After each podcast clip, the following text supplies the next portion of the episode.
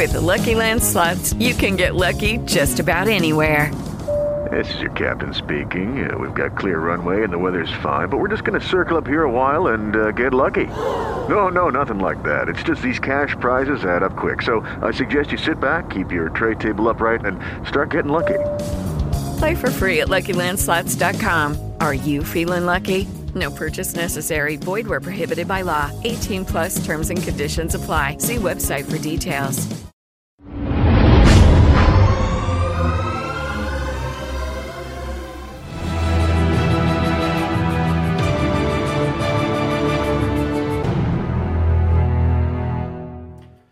Hello, everyone, and welcome back to part three of the Nephilim conspiracies, the transgenerational conspiracy to enslave humankind that begins before the flood and will culminate in the end time. Parts one and two took us up to the formation of the Knights Templar between 1090 and 1099 um, CE.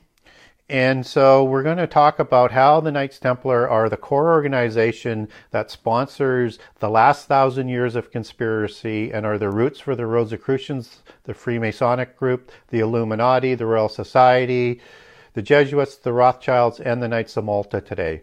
But we're going to begin with um, how the Knights Templar held all of the factions of this organizational structure that we talked about in parts one and two. So the first and most significant part are the bloodlines.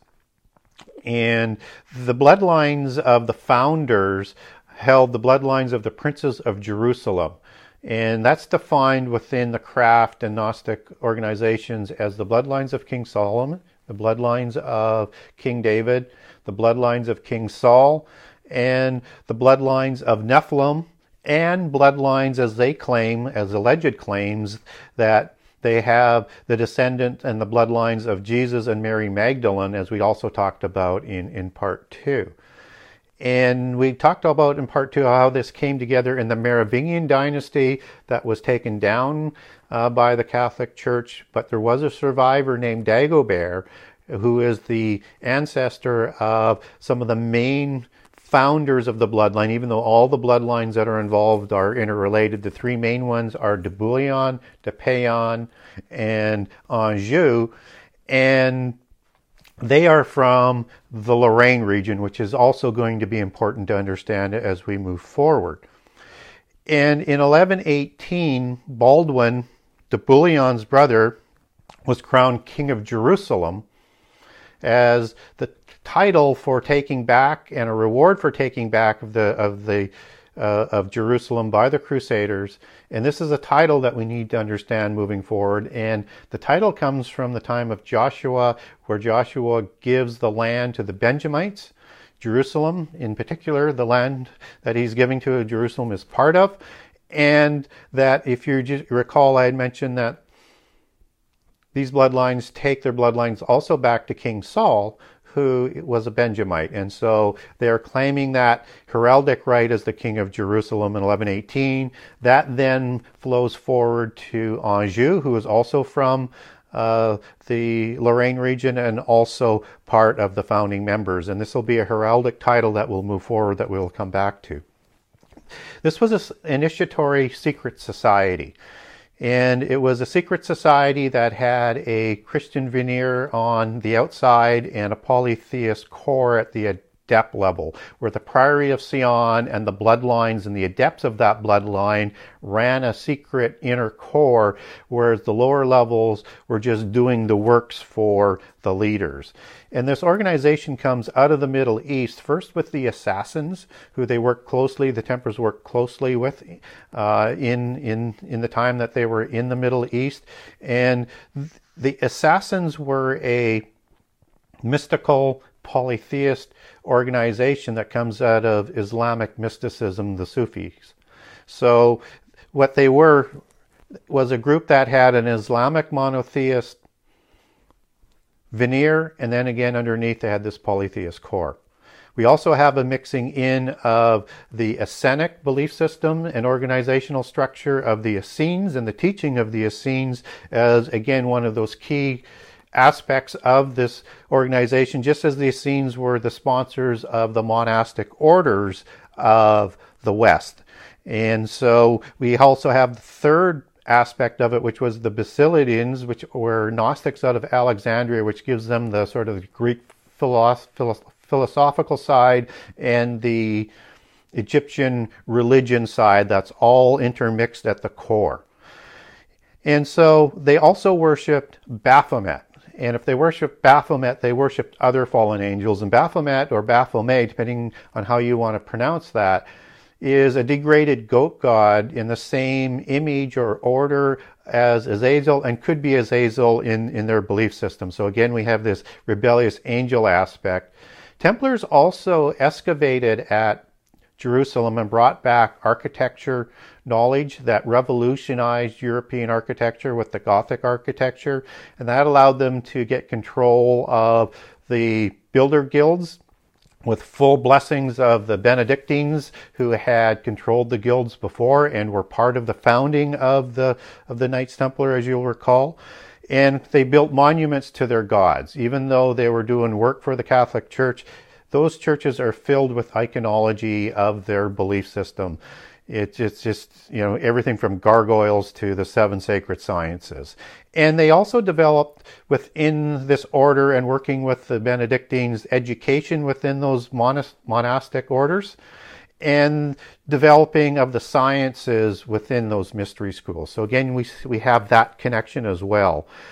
And we also have um, this connection in terms of the religion that was had risen to power in and around at the time of the Templars in the same areas where the Templars were operating that the Roman Church was looking to depose because they had become so powerful. And again, what we talked about in part two, these would be the Albigensians and the Cathars. So this was really the religion at the core that was being worshipped at, at the Templar adept level. And within that religion, they have a bloodline understanding and allegories, which are consistent again to what we talked about in part one about the dragon bloodline, patriarchal bloodlines, and the fairy bloodlines as being the matriarchal bloodlines. And they believed in something called the elven bloodline.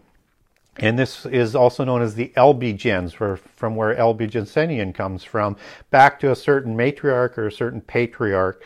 And this was the bloodlines of the Tuatha Danann, the fairy bloodlines, as they were known, the fair folk, and as they trace their history back to Scythia and back to Samaria. So this has some ancient sort of uh, heraldic genealogies within the allegories intermixed, which is consistent with this organizational structure.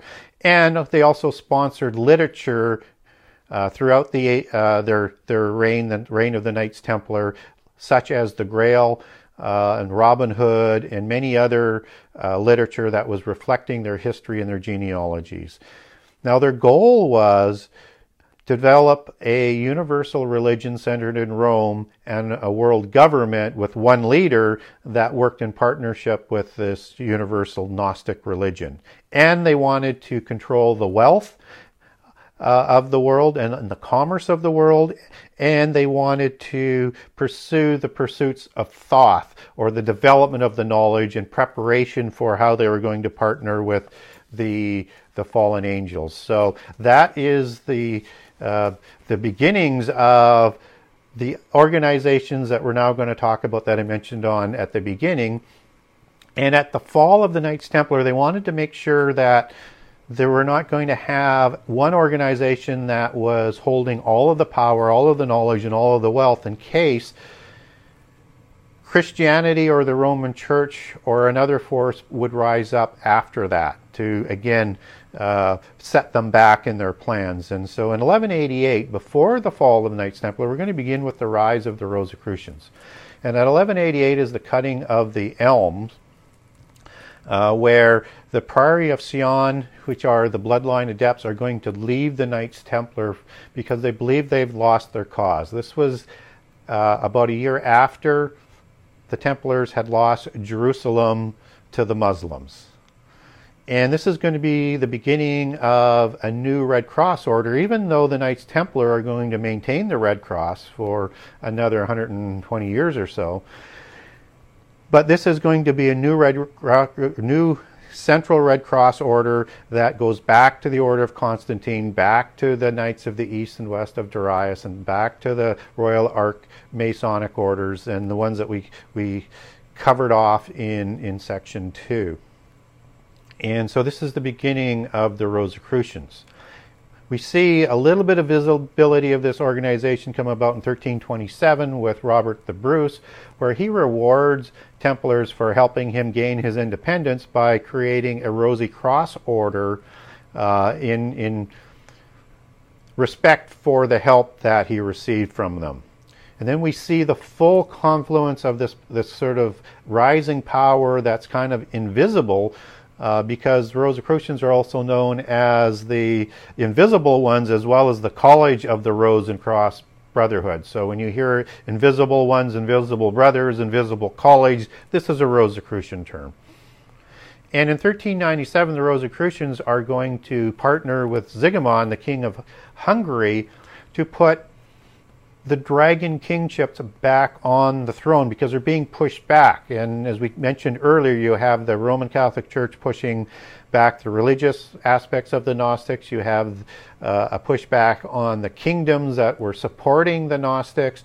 And now the, the Rosicrucians and the bloodlines are going to push back. So they form an, an order called the Ordo Draconis. And this is the bloodline of the Rosicrucians. And it's also to continue the pursuits of Thoth. So again, we see this polytheist religion, bloodlines, and secret societies all working together to, to gain control. And in 1439, they induct Vlad III, who's son of Vlad II, and he's known, Vlad III is as Lord Drakonius, and who the Dracula character, aka the dragon allegory, is based on. And he's also known and called an overlord or an oberon of Scythia. And this is a Tuatha uh, Danann term as well, because the Tuatha Danann take their bloodlines back to, to Scythia. And so Oberon and Overlord is, is the reason Shakespeare writes in Midsummer's Night Dream about Oberon being the king of the fairies, because again, this is more of that Gnostic brainwashing uh, literature that is going to hold the history and the genealogies of, of the bloodlines. And his wife is Titania, which is a direct link to, to the Nephilim as well.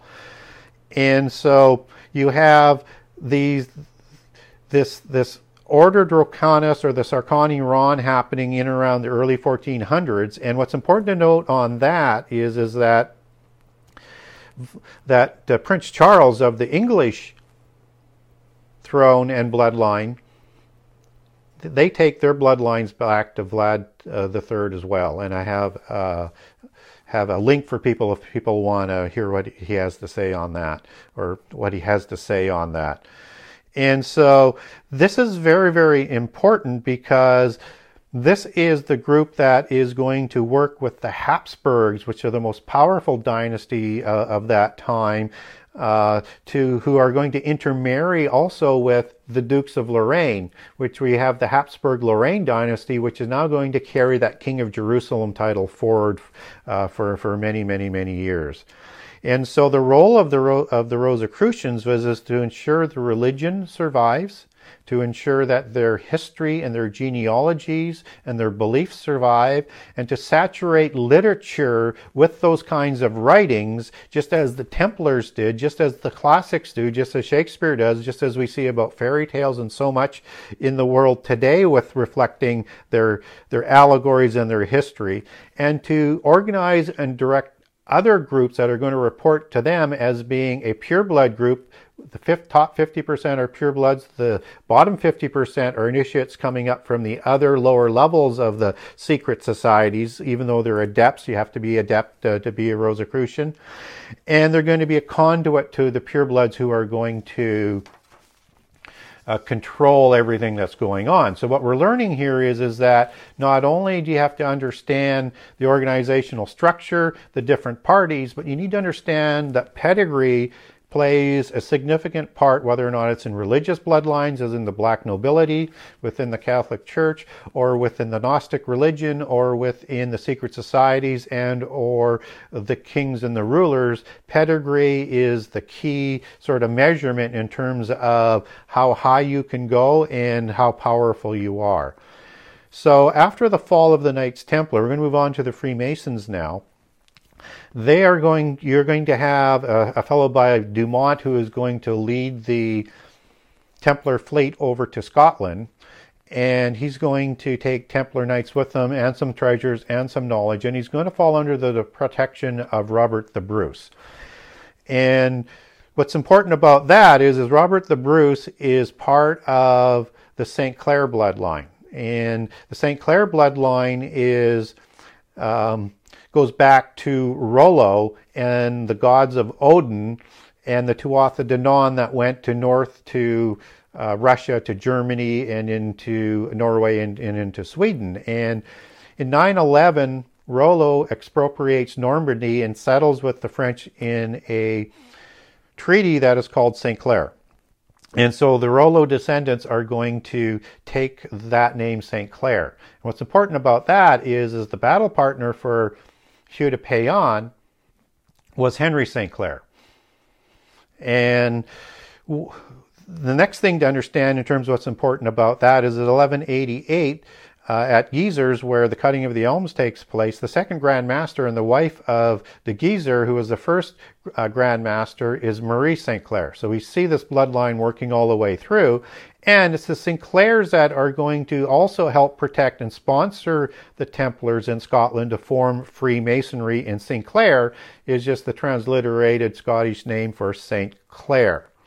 And so we see all of these things sort of coming uh, in together again. And we have this organization that is primarily formed to influence the military, influence politics, and be a preparatory organization to bring uh, lower level bloodlines and perhaps new money and new talent into the organization. So they are like a, an occultic school for new initiates.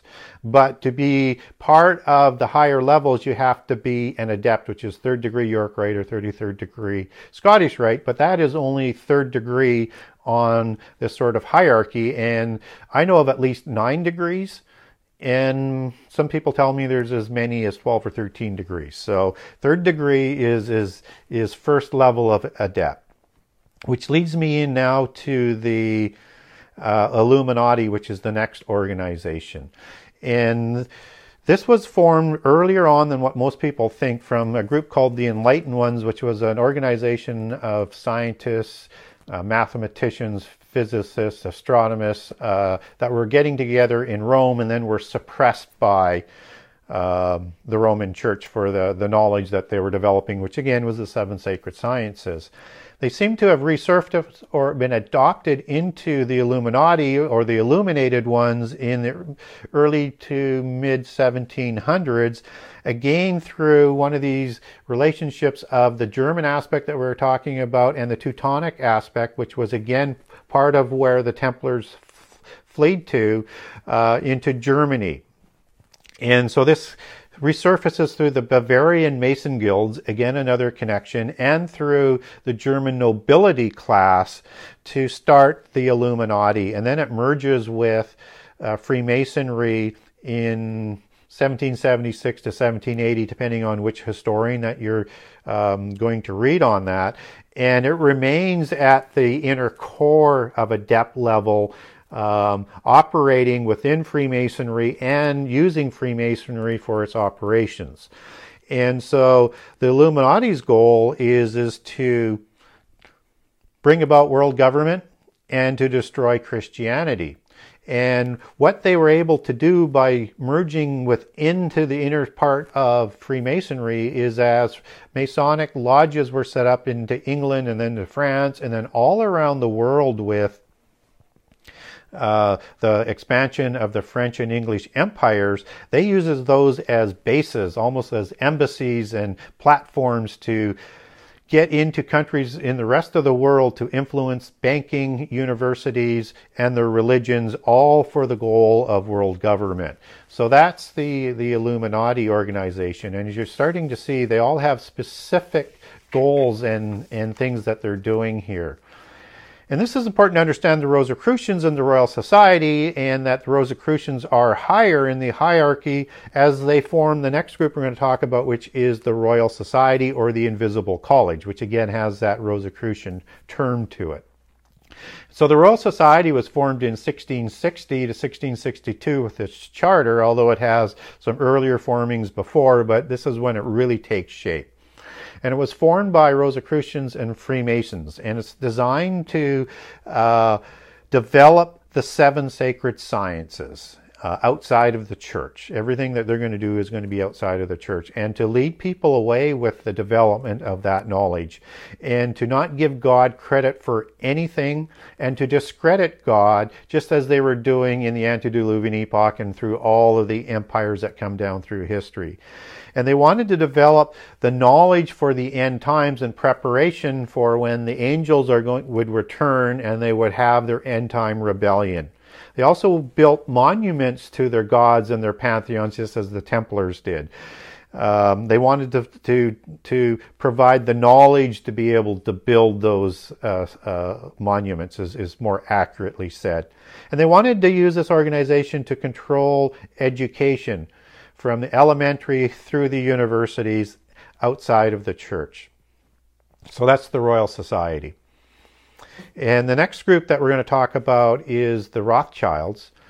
And they're formed again out of this German connection and out of the nobility again out of the Germans, understanding that the Windsors have a German bloodline. So again, all of these things are interrelated and they're funded by Masonic organizations to do the same thing that the Templars did to get control of the banking and to lend money to, to governments and, and make money and control the wealth and commerce. And so in 1798, when the Bauer set up the London Bank, they changed their name to Rothschilds. Now, their role was to replace the, the banking arm outside the church, which is a, an important distinction, and to find a way to indebt countries through war so that they could control them, and to ensure that they would control all of the banks worldwide outside the church, and further down to use that banking system to set up organizations that could direct policy of the governments, which came to manifest in the reserve banks around the world which are generally owned by bankers and the Rothschilds or bankers subservient to the Rothschilds. And they also uh, were designed to fund globalist groups so that they could continue with the globalist cause. And that's why most of the banks in a lot of the countries don't pay taxes because they funnel their profits into these trusts uh, and political groups, even though they may not be labeled as political groups, um, so that they don't have to pay taxes to further their cause. So that's the Rothschild banking arm.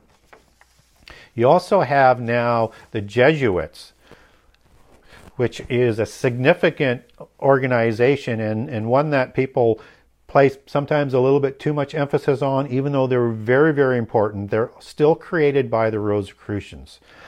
So I want to talk about a little bit of history about the Jesuits and show how they work into this whole organizational structure.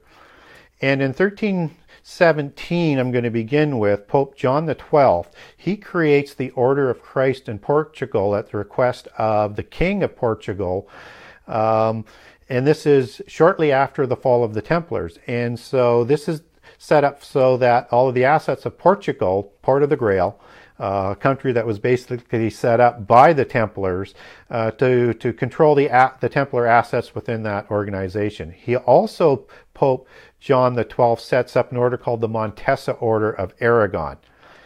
And this is uh, the order that King James in the same year, King James of Spain, also orders all of the Templar assets are going to be controlled by the Montesa order.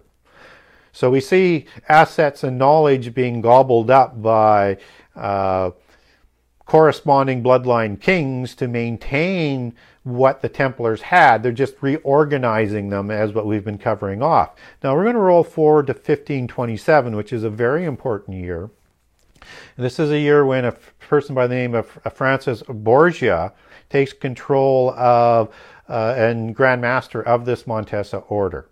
And he also starts to sponsor Ignatius of Loyola and his followers for the Jesuit Society, who are going to be formed into the, uh, the Society of Jesus in 1540. But what's also important in 1527 is as King Charles V, the Holy Roman Empire, uh, Emperor uh, of that time, is going to invade Rome and this is going to call, cause a collapse of the Bank of Rome at that time. You know, what's important about that is, is Francis Borgia, as uh, GM, Grandmaster of the Montesa Order, working for King James, and as a descendant and part of the black nobility because his grandfather was a pope, um, also has significant Italian connections and within the church, and they're going to take the money and move it to Switzerland to be united with the other Templar money that went there at the fall of the Knights Templar. And this is sort of the, the two sort of key significant aspects, along with partnering with the Rothschilds to centralize that wealth and money in the Switzerland banks. So in 1540, Julius III, Pope, the Pope Julius III creates the Society of Jesus and a mandate to be a teaching order, to take control uh, as the guiding factor and do most of the teaching within the, the monastic orders, which were Gnostic anyways, um, but they get control of the education just as the Royal Society had control outside of the church. So we see this control working on both sides, inside and outside of the church. And in 1565, Francis Borgia, again, the Grand Master of the Montesa order, becomes the leader of the Society of Jesus, the leader of the Jesuits. And this is very, very important. And they recognize him as essentially the second founder. So this is going to be an expansion of the control and power of the Jesuit order because in 1572, Pope Gregory XIII grants Jesuits the right to the Roman Church's banking and commerce. And what's important about all of this is, is you have the Jesuits now doing everything inside the church as what the Templars did before, and even an expansion where they are on the front edge of all the exploration that's going to take place in the New World, controlling the information coming out of there, controlling the, com- uh, the commerce, and controlling the banking within the church. And this is again very much a Babylon type organizational structure that we see described in, in Revelations, where it's not only a city, but it's a state, it's a religion, and it has control of all of the commerce. This is what they're trying to, trying to set up. And the Jesuits were an order that uh, believed in the seven sacred sciences and the Greek philosophies and the mystery schools of the Gnostics. And that is what they're teaching within their schools. And in, through a lens of the scripture, which is the seven sacred sciences and the Greek philosophy. So they teach an interpretive approach to the Bible, which is a Gnostic approach. Now, in 1587, you have King Philip II who takes over the Montesa order. So now you have the kings of Spain um, back involved here, which is very, very important because King Philip II also was the Grand Master of the Order of the Golden Fleece. And what's important to understand about that is, is that is the same sort of organization and sister organization of that the Habsburgs were involved on and that King Philip of Spain today, who has Habsburg Lorraine bloodline, has the King of Jerusalem title today and is from the Habsburg Lorraine sort of branch Bourbon bloodline. So again, we see all of these things connected. So the role of the Jesuits was to educate, take control of Roman Catholic education, banking, and commerce, and to prepare Rome to become Babylon city from the inside and the Babylon religion from the inside. And today um, we have a Jesuit pope, which is very, very important to, to understand. So as we understand that, let's now move into the Knights of Malta. And so the Knights of Malta were also known as the Knights of St. John. And just as Gnostics adopt Jesus and Mary Magdalene and Joseph of Arimathea, they also adopted St. John as a Gnostic and as a, as a, an Essene. So the Knights of St. John and the Knights of Malta are the same organization. Just when they moved out of the Middle East, they took different names depending on the location that that organization was located at. And so this was an organization that Templars also went into, and this was an organization that answered directly to the Pope, and it was represented within the bloodlines of of of the nobility of Europe. So you had to be part of a pure bloodline, not the first son. It was generally the second or the third in line, and the whole leadership was. Uh, controlled by the bloodlines and is to this day. And the Grand Master would be known as a prince of the Holy Roman Empire to show you the rank. And the Knights of Malta have statehood status and have treaties with 300 different treaties with different states as an equal. They also have permanent status with the UN. And their goal within the church was to create a new world order, like that I like to call the new Nephilim world order, uh, with the Pope heading it, and to influence banking and pol- politics, just as we have the Jesuit now controlling both, where they had two separate arms by the Pope. Now you have a Jesuit Black Pope, as he's called by Nostradamus, uh, which is the leader of the Jesuits, and an anti Pope, as he's known in Catholic prophecy, as a replacement Pope, as Benedict is still alive, who has control of all of this, that is preparing Rome to become Babylon. And so when you understand these different factions of the organizational structure, we understand that Freemasonry is below the Illuminati, even though at the adept level they start to join. You might look at the Bohemian Grove mixing in with uh, the adept level of the Illuminati. Within the Rosicrucians, though, this is the key aspect that, that links above. So you have the Bilderbergers, the Jesuits, the Royal Society, the Rothschilds, the Knights of Malta, the Club of Rome, all linking into the Rosicrucians and reporting to uh, the purebloods, particularly these high level organizations. Some of the lower level ones may look after the lower level organization of the Bilderbergers example, which has the new money and has a visible meeting once a year. But the true bloodlines of the Bilderbergers are all royal bloodlines at the higher level. The Club of Rome is an organization we're going to talk about um, at length in part Four, because this is an organization that is setting up how that 10 empire is going to happen. So above the Rosicrucians, which is 50% pure bloods at the top, you have the Committee of 300, and then the Council of 33, and then the 13 families. And so when you understand that pedigree is the key distinguisher in terms of what's above the secret societies that we can see, things start to fall in place and everything funnels through the Rosicrucians. So, when we look at the modern organizations, these are the op- organizations that are working today, and then we're going to talk about in part four how they're going to bring about the end time, a date with destiny that they want to bring on. Thank you.